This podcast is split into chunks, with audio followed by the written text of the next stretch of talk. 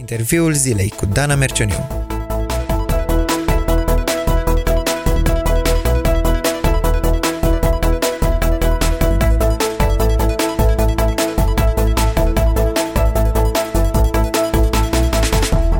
Bine v-am regăsit! Pentru aceia dintre noi care am trecut de perioada studenției, ea rămâne, nu știu, o, o perioadă de care ne amintim cu mare drag. Știu că atunci când uh, eram în focul uh, examenelor, poate spuneam uh, când o să se termine. Uh, acum când s-a terminat, ne gândim cu nostalgie la anii aia faini, acei 3, 4, 5, pentru alții 6 ani, uh, par să fie unici, se singularizează între toți ceilalți ani. Astăzi uh, o am ca invitată pe Oana Grigore, uh, o veche cunoștință de-a mea, uh, care după ce a terminat prima facultate a zis mai vreau, mai vreau să mă întorc la perioada aia studenției și Astăzi aș vrea să povestesc cu ea despre experiența asta. Mă bucur, Oana, că ești aici cu mine și de-abia aștept să povestești cum ai ajuns să fii din nou pe băncile facultății. La Salut. a doua tinerețe. Da, salutare tuturor, chiar că la a doua tinerețe pe băncile școlii. Păi uh, mi-am dat seama că domeniul în care am călcat după mulți ani, că sunt la mijlocul vieții, am nevoie să fie un șmirghel pe, pe mine. Mi-am dat seama că am nevoie să știu mai multe decât știu, pentru că vreau să fiu profesionist acolo unde mă duc, să fiu, să știu ce fac. Și pentru că am schimbat domeniul profesiei, mi-am dat seama că am nevoie să știu mai multe. Uh-huh. Atunci când ești credincios, cred că trebuie să-L reprezinți pe Dumnezeu și în lucrurile pe care le faci ca să-ți câștigi banii. Uh-huh. Trebuie să fii profesionist, să faci totul cu excelență. Nu zice Scriptura, tot ce faceți să faceți ca pentru Dumnezeu. Uh-huh. Uh, aveam niște prieteni care au cunoscut niște coreeni veniți în România și au învățat și coreenii săracii limba română, se lucrau în domeniul ăsta al construcțiilor.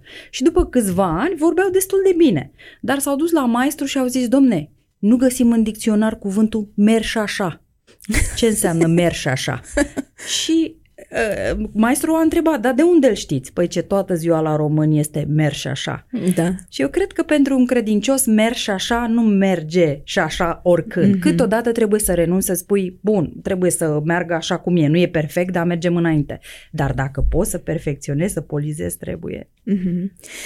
Povestește-ne puțin spre ce domeniu ai migrat, de unde ai plecat? Prima facultate a fost asistență socială. Ăsta este profilul meu de om care ajută oamenii. Întotdeauna am avut asta.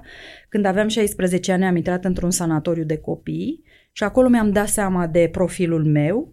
Trebuia să-mi fac școl, lecțiile pentru școală, eram internată, stăteam câte 8 săptămâni acolo, eram foarte bolnavă. Mama îmi trimitea lecțiile prin poștă, le făceam și le trimiteam profesorilor înapoi. Și acolo, în sanatoriul ăsta, erau și copii de la orfelinat care erau foarte, foarte răi, stricau, băteau și cumva Dumnezeu mi-a dat darul acesta, puteam să-i țin în frâu, ba făceam lecții cu ei, puneam pe tăpșan, toți făceau lecții de la mic la mare, cântam, mă urmam și mă strigau peste tot mama, mama, mama, mama.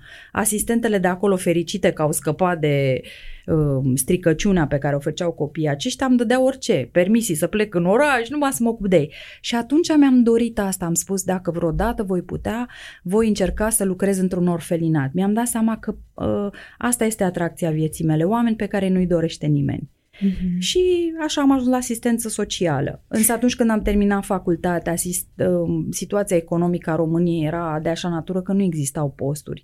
Era imediat după Revoluție, trebuia să lucrez voluntar. Am lucrat o perioadă voluntar, mult în adopții, uh-huh. dar cumva și curentul meu electric costa, uh-huh. trebuia să-ți cumperi pantofi și a trebuit să mă reprofilez. Adică în România nu erau bani nici să-i întreții pe acei copii orfani, dar mite să plătești pe cineva să se ocupe de ei. Da, noi am fost a doua generație de asistenți sociali. Da? Deci era o situație nouă, nu era ca acum uh-huh, și n-am uh-huh. putut să lucrez în domeniu. Uh-huh. Reprofilându-mă... Eu cred că ceva uh, indicii că ai fi un bun profesor aveai deja din uh, experiența asta din sanatoriu, nu? Da, Așa da, că da, da. te-ai orientat spre... Spre educație. Exact. Pentru că am un vis. Visul meu este să lucrez cu acești copii și m-am gândit la mijlocul vieții, mi-am făcut și o listă. Dacă ar fi să mor, ce ar, care ar fi lucrurile pe care aș vrea să le fac. Și unul dintre, da, bullet point acolo ce am acolo pe listă, ar fi să plec într-un sat unde nu vrea nimeni să fie profesor și să mă duc eu să fiu acolo. Nu neapărat, poate că am sindromul salvatorului, m-am gândit și la asta. Ești Să- pionier, așa mi se pare. Da, nu știu, asta îmi doresc foarte mult. Cred că e un, o, un foc pe care Dumnezeu l-a aprins în inima mea. Și m-am gândit ce are nevoie un copil într-un sat uitat de lume. Păi are nevoie unde să mă duc. Orfelina nu există, dar școli există. Mhm. Bun, mă duc într-o școală. Și există organizații în România care se ocupă, te trimit, uh, dacă ești profesor, te trimit la școli din astea pe care nu le avem. Unde nu vrea să te ducă niciun Mhm, profesor, mhm. cu cizmele de cauciuc până în gât și așa mai departe. Cum o-i descurca, nu știu, dar o să văd. Și atunci am zis, Bun, pot să fiu învățător sau pot să fiu profesor de limba română. De ce? Dacă înveți un, dacă înveți un copil să citească, tu îi deschizi universul, da? Uh, Nu poate să plece în China, dar poate să citească o carte despre China. Mhm. Și, Și poate să citească Biblia până la urmă. corect, corect, că dacă nu înveți să citești, nici nu poți să descoperi cuvântul lui Dumnezeu. Biblia Mhm. nu e o carte așa să o citești ca pe un roman, îți trebuie, îți trebuie puțin exercițiu. Și de ce nu? Mhm. Și atunci m-am dus la facultatea de limbi străine, acolo exista și um, specializarea aceasta de limbă română. Am făcut-o, terminalul acesta și sper ca la anul să fiu pe Tăpșani. Profesor cu patalama la mână, nu? Pata la Că mână, într-un deja sat, undeva. tu uh, ai lucrat în toți anii ăștia Da. cu copiii. Am Mhm. lucrat, da. Mhm. Bun, hai să ne întoarcem la facultate. Deci ești ultimul an, te pregătești de licență. Da. Uh, sunt amintirile încă proaspete uh, cu privire la începutul acestei facultăți. Mhm. Cum, cum te-au primit uh, colegii? A fost foarte fain. În prima zi au crezut că eu sunt profesoară. au venit să mă salute, sărut mâna. și cum să le spui, nu sunt eu profesoara, sunt și eu ca voi. Mhm, mhm. Dar um, s-au deschis foarte frumos, avem o colaborare foarte, foarte bună. Și au dat seama că n-ai nas de ceară și că poți să vorbești, nu, nu ții distanță între ei, din contră, ei vin spre tine. Mhm. Ai fost studentă la zi, Da, adică ai avut ocazia să interacționezi Da. cu ei foarte mult. da, da. Bun. Uh, te-au perceput ca străină la început și apoi ai... uh, La început se retrăgeau pentru că era, e, e clar, e diferență de vârstă, oricât ai vrea să o ascunzi, ea se vede, n-ai ce să faci. Mhm, mhm. Și își făceau grupulețele lor, dar eu am continuat să fiu eu, eu însă și acum nu nicio problemă. Ei vin spre mine. Mhm, mhm. Ai avut ocazia să împărtășești cu ei despre Dumnezeu? Una dintre colege m-a întrebat, după primul an, de ce ești atât de bună cu noi? Mie nu mi s-a părut. Mie mi s-a părut că fac un lucru normal. Deviza mea în viață este ce ne-a învățat Hristos. Ceea ce vreți să vă facă vouă oamenii, faceți-le și voi la fel. Adică Punct. ce, ce le Păi, de făceai? exemplu, ce le făceai? Fii atentă, lipsau de la cursuri. Și ea, noi avem un grup de WhatsApp, eu eram la curs, le făceam fotografii după curs și le trimiteam. Mhm. Dar unii dintre ei nu aveau răbdare nici să citească grupul de WhatsApp. Cine are grup de WhatsApp cu școala știe câteodată când la Sunt sfârșitul 100 de zilei ai mesaje. 500 de mesaje. Nu, mai, nu le mai citești. Mhm. Și de multe ori le era lene să citească um, grupul de WhatsApp și îmi scriau direct, trimitem și mie. Erau momente chiar și în stresiune când trebuia să trimit același mesaj și de 10-15 ori. Nu pot să spun că nu m-am întristat și m-am supărat și eu în sinea mea. Mhm. Când venea să zic, băi, nu ești toată vremea la semestru școală aici. și acum Mhm. nu poți. Dar îmi venea în minte versetul ăsta lui Hristos. Ce-i vrea tu? Mhm. Poate omul ăsta a avut o situație de n-a putut să fie la școală. Și le, îl trimitam și a 15-a oară. Și una dintre colegi a văzut asta și m-a întrebat, de ce ești așa de bună cu mine? Zic, ce atică? Păi zice, eu știu, știu că ai trimis și altora. Și atunci am avut ocazia să-i spun, uite, de asta. Mhm. Pentru că eu cred cuvintele Mântuitorului pe care le am și la WhatsApp, ca moto acolo, și ea zice, da, știu, că ți-am văzut poza și l-am citit de multe ori, dar n-am știut exact ce înseamnă. Acum înțelegi ce vrei să spui. Mhm. Deci lucruri simple, nu ridici drapelul și începi să spui, ci dovedești prin fapte, pentru că nimeni nu vrea să te asculte dacă de fapt viața ta nu dovedește nimic. Altfel e doar vorbă. Da, și eu cred că tânăra generație e foarte sensibilă la, mai, mai puțin la vorbe, cât la dovedirea uh, ceea ce crezi prin, prin fapte. Uh, țin foarte mult la autenticitate. Cred că dacă ai venit doar să le torni niște concepte teologice, mm, nu te-ar asculta. Țin minte că înainte de a unui examen foarte greu, uh, aveam discuții pe grup, că e foarte greu, foarte greu și, și mie mi-era greu, deci nu pot să spun că uh-huh. eu eram pioa întâi. Dar le-am spus, haide să ne vedem cu două ore mai devreme să repetăm împreună. Wow, a fost așa de fain că au venit și uh-huh. fiecare a spus. Eu puneam întrebări, puneau și ei întrebări și a fost așa ca o masă rotundă. Oricum am, uh-huh. după două ore am ieșit și noi mai deștepți cu toții uh-huh. și am făcut examenul cu bine. Uh-huh. Și a fost ca un lucru în echipă. Uh-huh. Pentru ei a contat foarte mult și pentru mine să-i văd cum gândesc, ce întrebări își pun și așa mai departe. E fain. Uh-huh. Îmi place să fiu cu ei. Și îți place să fii studentă. Îmi să... place și îi spun și de ce. Câteodată, Creangă avea dreptate, că școala asta e câteodată curat meșteșug de, de tâmpenie. și cred că toți na, care trecem prin sistemul ăsta formal simțim la un moment dat. Însă ceea ce este fain la facultate și la oriunde ai profesori este să-ți dai seama că în fața ta este un expert pe care uh-huh. îl mhm. poți folosi în ce sens? Folosi, luați-o în sensul uh-huh. bun. Nu știu dacă urmăriți TEDx-uri, da? Adică iei un, un expert și îi spui, domne, ai 10 minute la dispoziție să spui cel mai important din viața ta, ce crezi tu că este extraordinar. Spune în 10 minute. Pauzele noastre sunt tot de 10 minute. Tu în 10 minute poți să-l întrebi pe profesorul la ce vrei tu. Și mie îmi plac atât de mult discuțiile cu profesorii pentru că ei sunt experți în domeniul lor. Uh-huh. Îi întrebi, au perspective asupra vieții, perspectiva asupra materie, materiei pe care o predau și poți să afli foarte multe. Ție ți-ar trebui să citești 500 de cărți să ajungi la concluzia pe care el ți-o spune în 30 de secunde. Uh-huh. Și asta mi se pare fain. Deci faptul că ești în proximitatea unor oameni care chiar știu ce vorbesc. Da. Și ai ocazia să exploatezi. Da, da, uh-huh. da. Uite, vă dau un exemplu. Eram la uh, folclor. Na, și colegii mei tineri, au, când au auzit că avem folclor, oh, au început, muzică populară. Mai, nu-i chiar așa. Uh-huh. Și am studiat la un moment dat păcală. O chestie la care niciodată nu m-am gândit. Uh-huh. Ne-a întrebat profesora, cine credeți că a scris noavele uh, lui Păcală? Noi ne-am uitat unul la altul. De cum cine? Ne-a întrebat, bărbat sau femei? Habar n-aveam, nici nu ne-am gândit până atunci. Și ne-a învățat cum să judecăm lucrurile. Bărbații au scris și ne-a explicat și de ce. Pentru că femeia, în toate snoavele cu păcală, femeia este cea incriminată. Ea e proastă, ea e leneșă, ea fură, ea, ea, ea, ea. Bărbatul are mici, mici chestii care trebuie penalizate sau cine mai era penalizat ca bărbat era bogatul și preotul satului. Uh-huh. Pentru că pe vremea aia, astea erau tarele, nu era o credință trăită autentic și era taxat.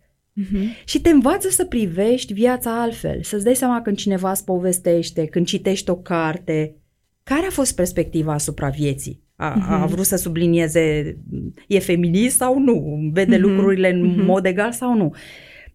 Da, uh, înțeleg ce spui și, într-adevăr, nici eu nu sunt de acord cu ideea asta pe care am auzit-o la mulți studenți. Asta nu-mi trebuie cred că cineva a gândit un plan de învățământ și a considerat că pentru a te considera expert în domeniul respectiv trebuie să treci prin aceste subdomenii și că orice întâlnire cu o informație uh, te ajută să crești într-un fel. Fie îți dezvoltă niște abilități de analiză, de sinteză, eu știu de care, de a uh, gândi, Uh, fie te ajută informația în sine. E adevărat, dar acum lucrând în domeniul educației și fiind profesor de atâția ani, primul rol al unui profesor este să explice elevului de ce e important să facă materia respectivă.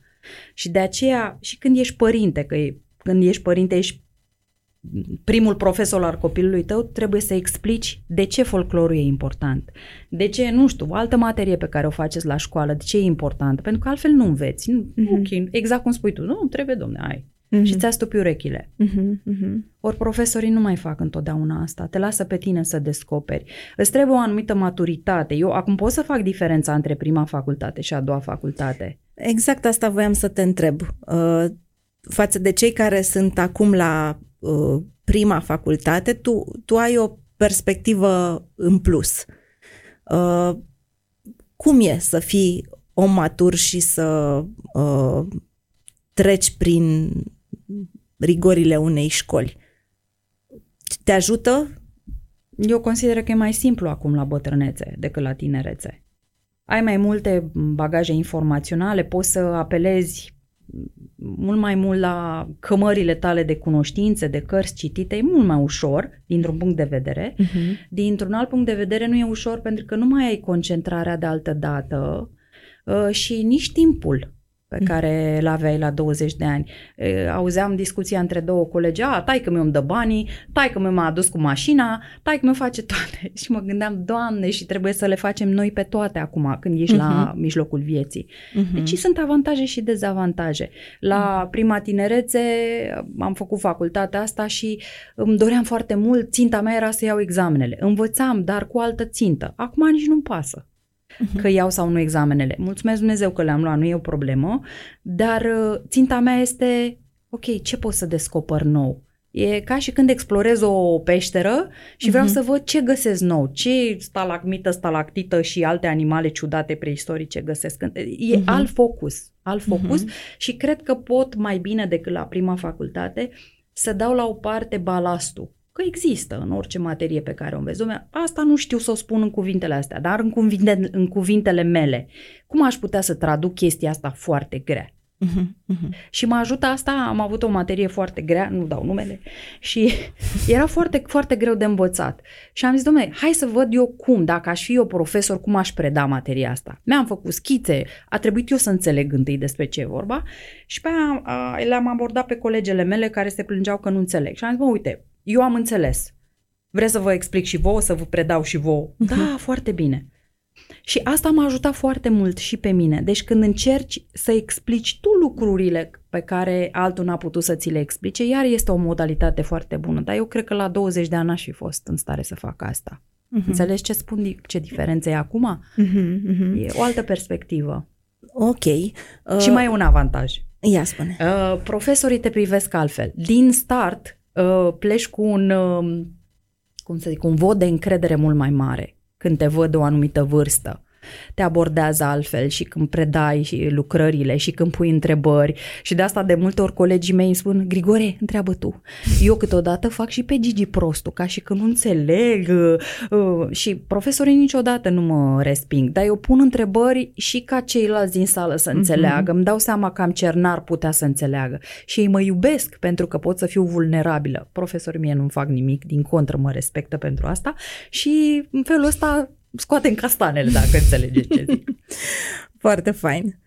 Bun, mi-ai spus uh, cum e pentru tine care faci facultatea, care sunt avantajele, dezavantajele când o faci la o vârstă matură. Uh, ce aș mai vrea să știu de la tine dacă vezi o diferență între cum se făceau lucrurile acum 20 de ani în facultate și cum se fac acum? Uh, cum e generația în care ai crescut tu față de generația de acum? Fără să creăm tabere, să zicem, uh, da. voi ăștia sunteți așa, noi pe vremea noastră eram altfel, dar uh, uite, cred că tu poți să ai perspectiva asta, să compari lucrurile. Dezavantajul primei facultăți, pentru că a fost și în altă vreme, era că nu aveam copiatoare, nu aveam xeroxuri. Mm. Totul se dicta, trebuia să scrii până îți cădeau toate falangele pe rând și era greu să te și concentrezi, să și scrii, să și pui întrebări. N-aveam cărți, n-aveam la bibliotecă, cel puțin facultatea pe care eu am făcut-o, fiind asistență socială, nu existau cărți de așa ceva, că în România asistența socială fusese ucisă în timpul comunismului și nu aveai ce să citești. Spre deosebire acum, dacă mă duc la facultate și intru în bibliotecă, am rafturi întregi, pot să citesc. Uh, plus cursurile îți dă suport de curs. Păi cine a mai pomenit pe vremea mea suport de curs? Sau să ai tu un manual, să citești un manual, adică să ai cum să pui întrebări, mi se pare fantastic. Mm. Și nu, pe vremea mea, pe vremea ce faci sună, pe vremea mea, da. nu puteai să pui întrebări așa directe cum facem noi acum la facultate. Acum dacă pui întrebări, profesorul e foarte, e onorat. Uh-huh. Pentru că dacă nu pui întrebări înseamnă că nu te preocupă și nici n-ai fost atent. Deci relația profesor-student uh, s-a schimbat, nu? Da, da. Uh-huh. Acum poți să pui întrebări, te sfătuiesc și când îți faci uh, lucrările și de, cele de diplomă, ai un sfat, ai la cine să te duci. Și ți-am spus suport de curs, îți dă suportul de curs, tu ți-l deschizi, te uiți în gura profesorului, el îți povestește și tu pui întrebări. Wow, deci asta mi se pare fantastic. Vezi, lucrurile astea pentru cei tineri sunt de la sine înțelese. Da, da. Uh, noi care am trecut și prin comunism știm că atunci lucrurile se întâmplau cu totul altfel. Și cred că și tânăra generație e mai dispusă să, să pună întrebări decât eram noi. Cred că da. Sunt mai deschiși. Da, da, da, da. Noi eram, să rămână domn profesor, nu mișcam, unul, na, era altă, uh-huh. altă abordare a învățământului. Mie sunt deschiși, ies cu profesorii la cafea, de exemplu, asta este ceva ce eu încă n-am putut să fac. Știi, să ies cu profesorul la cafenea. Îi mm-hmm. invită pe profesor. Hai, domn profesor, mergem să bem o cafea împreună. Mie mi se strânge stomacul atunci când aud asta. Nu, nu, mi se mm-hmm. pare că există totuși o distanță care probabil că e artificială. Ar trebui să ieșim, da? Mm-hmm. Mm-hmm. Dar ca rigoare, cum ți se pare? Se făcea școală mai multă pe vremuri? Și da și nu. Și da și nu. Cred că școala se face la fel și înainte și acum cerințele câteodată sunt uh, mai mici. De exemplu, uh, la noi nu exista scăderea standardului. Trebuia să înveți și asta e. Aici mai există reexaminare. Și nu? înainte exista reexaminare, nu era pro- problemă, dar erau foarte aspri. Și mhm. erau cerințele foarte mari. Acum mi se par cerințele mult mai puțin, adică poți, ai, ai șansă să faci o facultate mult mai ușor, mult mai ușor decât înainte. Mm-hmm. Bun, uh, ne apropiem de, de final și uh, voiam să te mai întreb legat de uh, opțiunea ta pe care deja ai făcut-o pentru o educație formală. Ți se pare important uh, dacă ai uh, terminat o facultate și îți dai seama că nu te regăsești în ceea ce ai făcut acolo și nu e ceea ce îți dorești, uh, e bine să te reorientezi tot spre o facultate, spre educație formală sau pledezi pentru genul ăsta de educație mai liberă pe care tu ți-o alegi, devii autodidact și acum șansele sunt infinite, da, cu webinarii, cu tot felul de cursuri paralele cu instituțiile astea academice. Cred că depinde de ceea ce îți alegi. Eu fac și una și alta. Îmi fac în așa fel încât să am și diplomele de care am nevoie în sistemul românesc, pe cele internaționale le am, care nu sunt recunoscute în România și le fac ca să fiu cu actele în regulă, dar asta nu mă scutește să nu învăț eu în paralel și eu mă uit la webinarii și eu mă, mă uit la noile descoperiri în domeniul educației tot timpul. Nu cred că există zi să nu mă uit la ceva sau să învăț ceva nou. Uh-huh. Însă există meserii unde ai nevoie de diplomă. De exemplu, eu nu m-aș duce la un doctor care știe să opereze bine, dar nu are o diplomă. Oricât de bine ar opera, înțelegeți? Deci sunt dar m-aș duce la un pictor care ar putea să-mi facă portretul fără să aibă facultate. Uh-huh. Cred că sunt domenii în care ai nevoie de pata la ma și ai nevoie domenii în care nu te interesează decât dacă, na, poate un uh-huh. bucătar știe să facă o mâncare bună, nu mă interesează dacă are școală. Depinde. Uh-huh. Uh-huh. Dar ceea ce poți să faci pe lângă, să te dezvolți, cred că asta contează foarte, foarte, foarte, foarte mult. Să te uiți la alții să spui de ce îmi plac ce face el bun și pot să preiau și eu. Și te referi aici nu doar la chestii intelectuale, ci și de viață, nu? Da. De caracter, de formare, nu știu. Cred că asta emoțională. este și generația. Uitați-vă la, pe YouTube, uh, DIY-urile mm, predomină. Cum să faci din orice ceva. Deci uh-huh. este o generație de felul ăsta. Cum pot să uh-huh. învăț de la tine, uh-huh. să pot să fiu eu mai bun și apoi să dau eu mai departe. Uh-huh. Cred că ceea ce contează e disponibilitatea asta de a învăța. Să nu... Cred, cred că în momentul în care nu mai înveți nimic, nu știu, parcă te-ai oprit din Nici nu știu evoluție. dacă se poate. Nu se poate să nu înveți ceva. N-ai cum.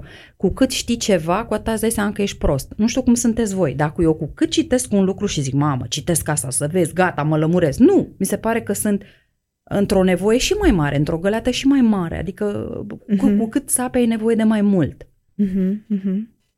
Da, și uh, deschiderea asta eu cred că te ajută și în plan spiritual.